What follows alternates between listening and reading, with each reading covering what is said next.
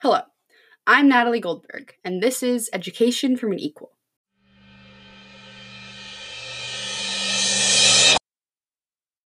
Thank you for tuning in to the second episode of the second season. Today's episode is an interview with Representative Andrea Salinas, the representative for Oregon House District 38, and a wonderful person who I've worked with over the course of my time in high school. As both a mother and a public servant, Representative Salinas offers an incredibly eye-opening perspective on health curriculum and sex ed that includes insight into the nationalization of health curriculum and its feasibility. So could you tell us a little bit about yourself and your experience with public service? Yeah, so I have actually been working on legislation for about 20 years. It started back when I was in college in 1994, I interned with Senator Dianne Feinstein in her first race against Michael Huffington. I didn't do as well as I wanted to on the LSAT, so I went to Washington, D.C. I thought I would just be there for a year or two and then retake the LSAT. I ended up staying for 7 years. I worked for Senator Harry Reid and Pete Stark. I was Pete's Tax and Trade LA, which was a lot of fun, and he worked a lot on healthcare. And then I moved out to Oregon when I had a baby and worked for Darlene Hooley and have been in politics in Oregon ever since 2006. So prior to becoming a state legislator, I was lobbying for unions, Planned Parenthood, NARAL, Pro-Choice Oregon, and then some environmental groups. Awesome. As a state representative now, what is your opinion on the inclusion of comprehensive sex education in health classes? So I sometimes don't think that people really understand what the purpose is for comprehensive sex education. And it's really about making sure that our kids are comfortable with the conversation around comprehensive sex education and healthy relationships and knowing how to behave in a respectful way so that we don't encounter problems, we don't encounter violence and abuse and sexually transmitted infections and that sort of thing. So it's more about prevention than anything else. I think it gets misconstrued as something that we're trying to promote promiscuous activity. And that is the exact opposite. In fact, I think we see statistics that show that comprehensive sexual education leads to fewer STIs, less violence, less abuse. And so I'm in full support of comprehensive sexual education in our K-12 schools, not only in Oregon, but across the nation. Awesome. As a parent, does your opinion on that change versus your opinion as a state representative? It does, actually. And it probably my opinion probably started forming when Amelia was pretty little. And she asked in about, I don't know, maybe she was 4 years old, maybe five. She might have been in kindergarten. And she asked how babies were made. And I was always told you're just supposed to be, you know, matter of fact. And so we told her how babies were made. And then maybe a few months later, she said, well, how did Reese's two mommies make her? And I thought, wow, she is really curious. And she's also very insightful and observant. Like she knew that Reese didn't have a mom and a dad. And so the way I told her that babies were made was very different. And so I knew that she could take that information and process it and knew what to do with it. And I told her at the time, I said, please don't share this with your friends. I said, I just said, there are different options for, someone who has two mommies or two daddies. And and so that started shaping my opinion on what kids could handle and what age appropriate education is for children.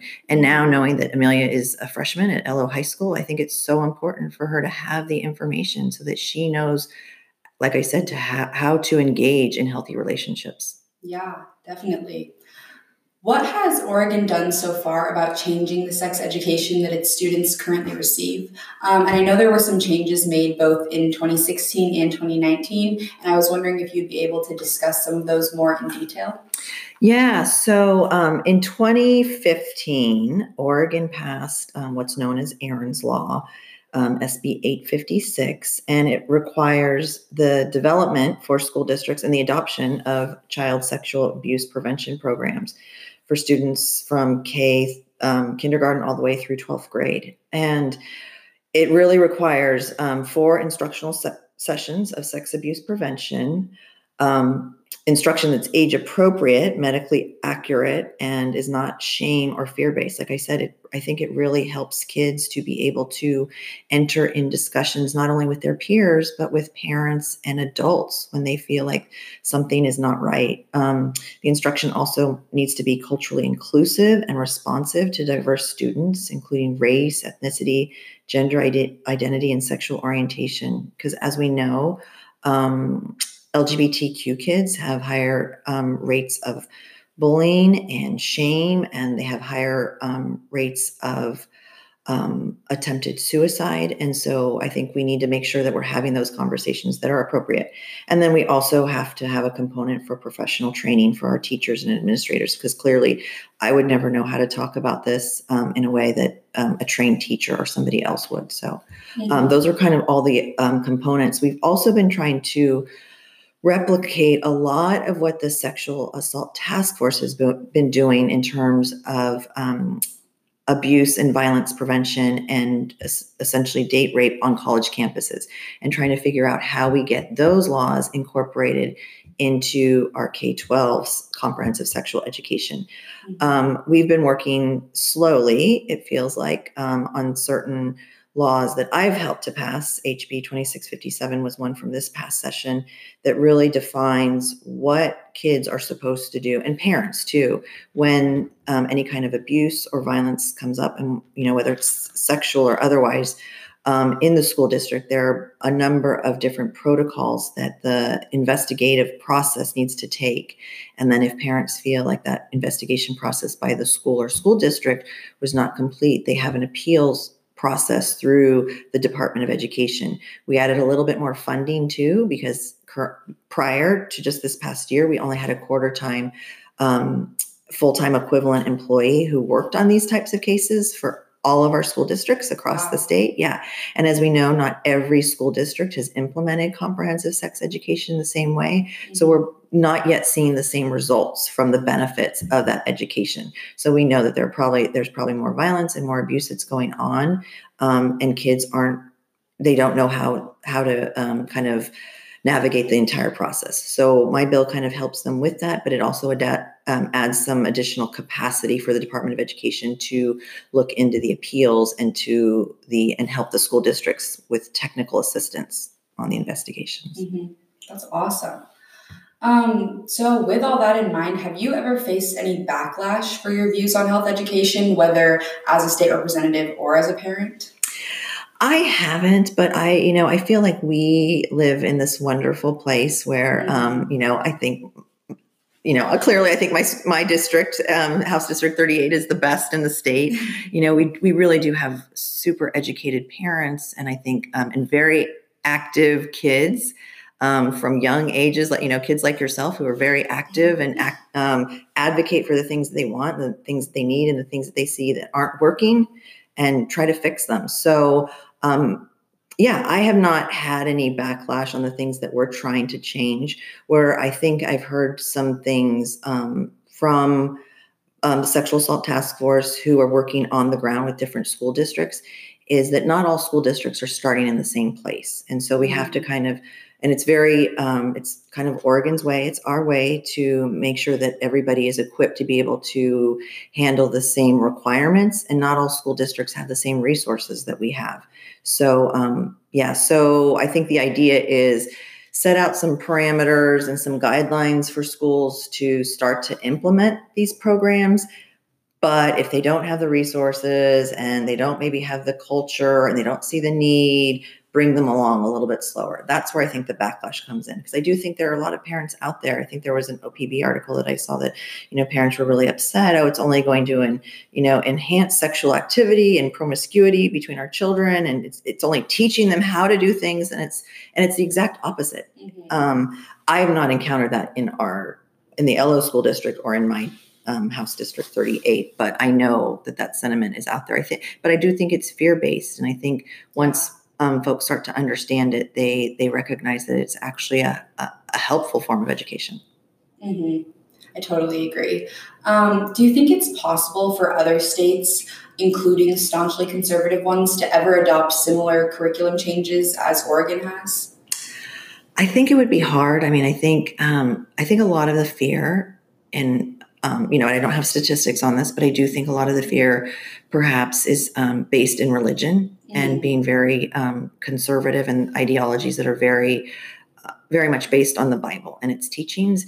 And so I would think that what you would end up seeing in those types of states is more homeschooling and less of what we're trying to achieve, which is trying to bring folks along and understand that you actually will see fewer pregnancies, fewer, like I said, sexually transmitted infections, higher rates of reporting for abuse and violence, both between peers and even adults and administrators and, teachers and that sort of thing. Like, kids need to know how to combat and how to prevent this kind of behavior in the first place. And then when it does occur, how to feel brave enough to report and tell somebody, and how to find someone who can help them navigate it. Being a little kid, I can't imagine what that would look like, but I don't think it would be much different for, say, someone in 11th grade, right? I don't know even in my, as an adult, how I would have to seek help. So certainly kids need that help, and they need the tools and the education. So, but I think it would be hard for other states to do it. I think the more that you see, though, the statistics, and the more you actually see your neighbors and friends and counter and talk about the abuse and violence that goes on, because I think it's a lot more prevalent than anyone actually realizes. I was thinking about this on the way over, and I thought, it's strange sometimes, because you live in a community and you believe that everybody is being taught right from wrong. But when wrong happens, people don't know really how to talk about it and how to navigate their way through it. It's difficult and complex, and there's a lot of trauma around it. Mm-hmm, definitely. So just to conclude this interview, I want to know your personal opinion on sex ed policy and sex ed curriculum on a national scale. So do you believe that there should be a nationalized curriculum, or do you have a better option to ensure that every student has comprehensive sex ed across America? So, like I said, I would love to see something standardized across the nation. Sometimes, though, when we standardize things, and that's why I love working at the state level right now, it feels like you're reaching the least common denominator, right? Mm-hmm. So even though Oregon is very progressive in terms of its reproductive health, right? And the equity that we see around this, and not just Portland, urban, suburban Oregon, like across the state. We see it in rural districts. We see it in Southern Oregon, Eastern Oregon, across the nation. And the support for abortion and reproductive rights is really strong. It's close to, I think it's like 69%. Wow. And it's in swing districts. What I believe would happen around comprehensive sexual education, if we try to standardize something for the nation, is we would end up with something that was the least common denominator. So say if, Texas, where we've seen a lot of abortion clinic closures, and maybe some more rural and conservative states, you would end up with something that would be able to address their needs in terms of comprehensive sex ed, but maybe not the needs of Oregon. And so that's why I love states being able to take something to a higher level, and then other states being able to replicate that. I think that's a good model for right now, just in the same way that we take each school district individually and say, okay, what can you do? If you can do more, let's do more, and let's figure out how to get you there and the resources.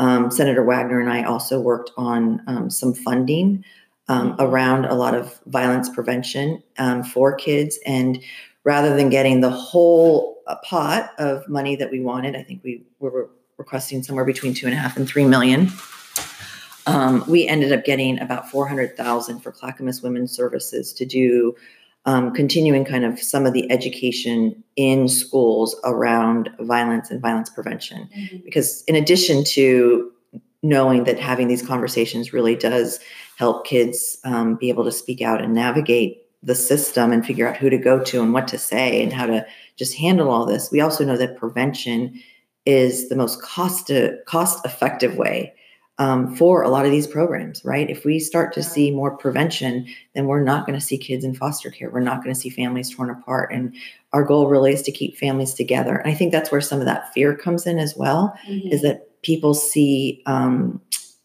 government or say the school district and their role not being to insert themselves into a family. And it's not that. That's not the idea. The idea is to provide families with tools to help each other and to educate each other around sex ed and reproductive health care. I mean, it's just about being human. Yeah. And understanding how we grow and live and interact with each other. And it's nothing more than that. But I think if people saw it as a tool rather than an imposing force from an outside entity, then I think we would be able to adopt some of these things a little bit easier.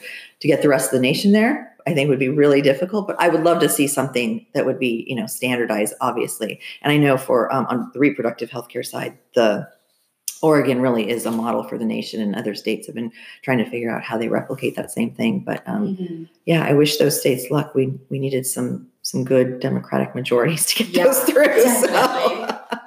Well, thank you so much for speaking with us about this. I'm really glad we got to hear your opinion.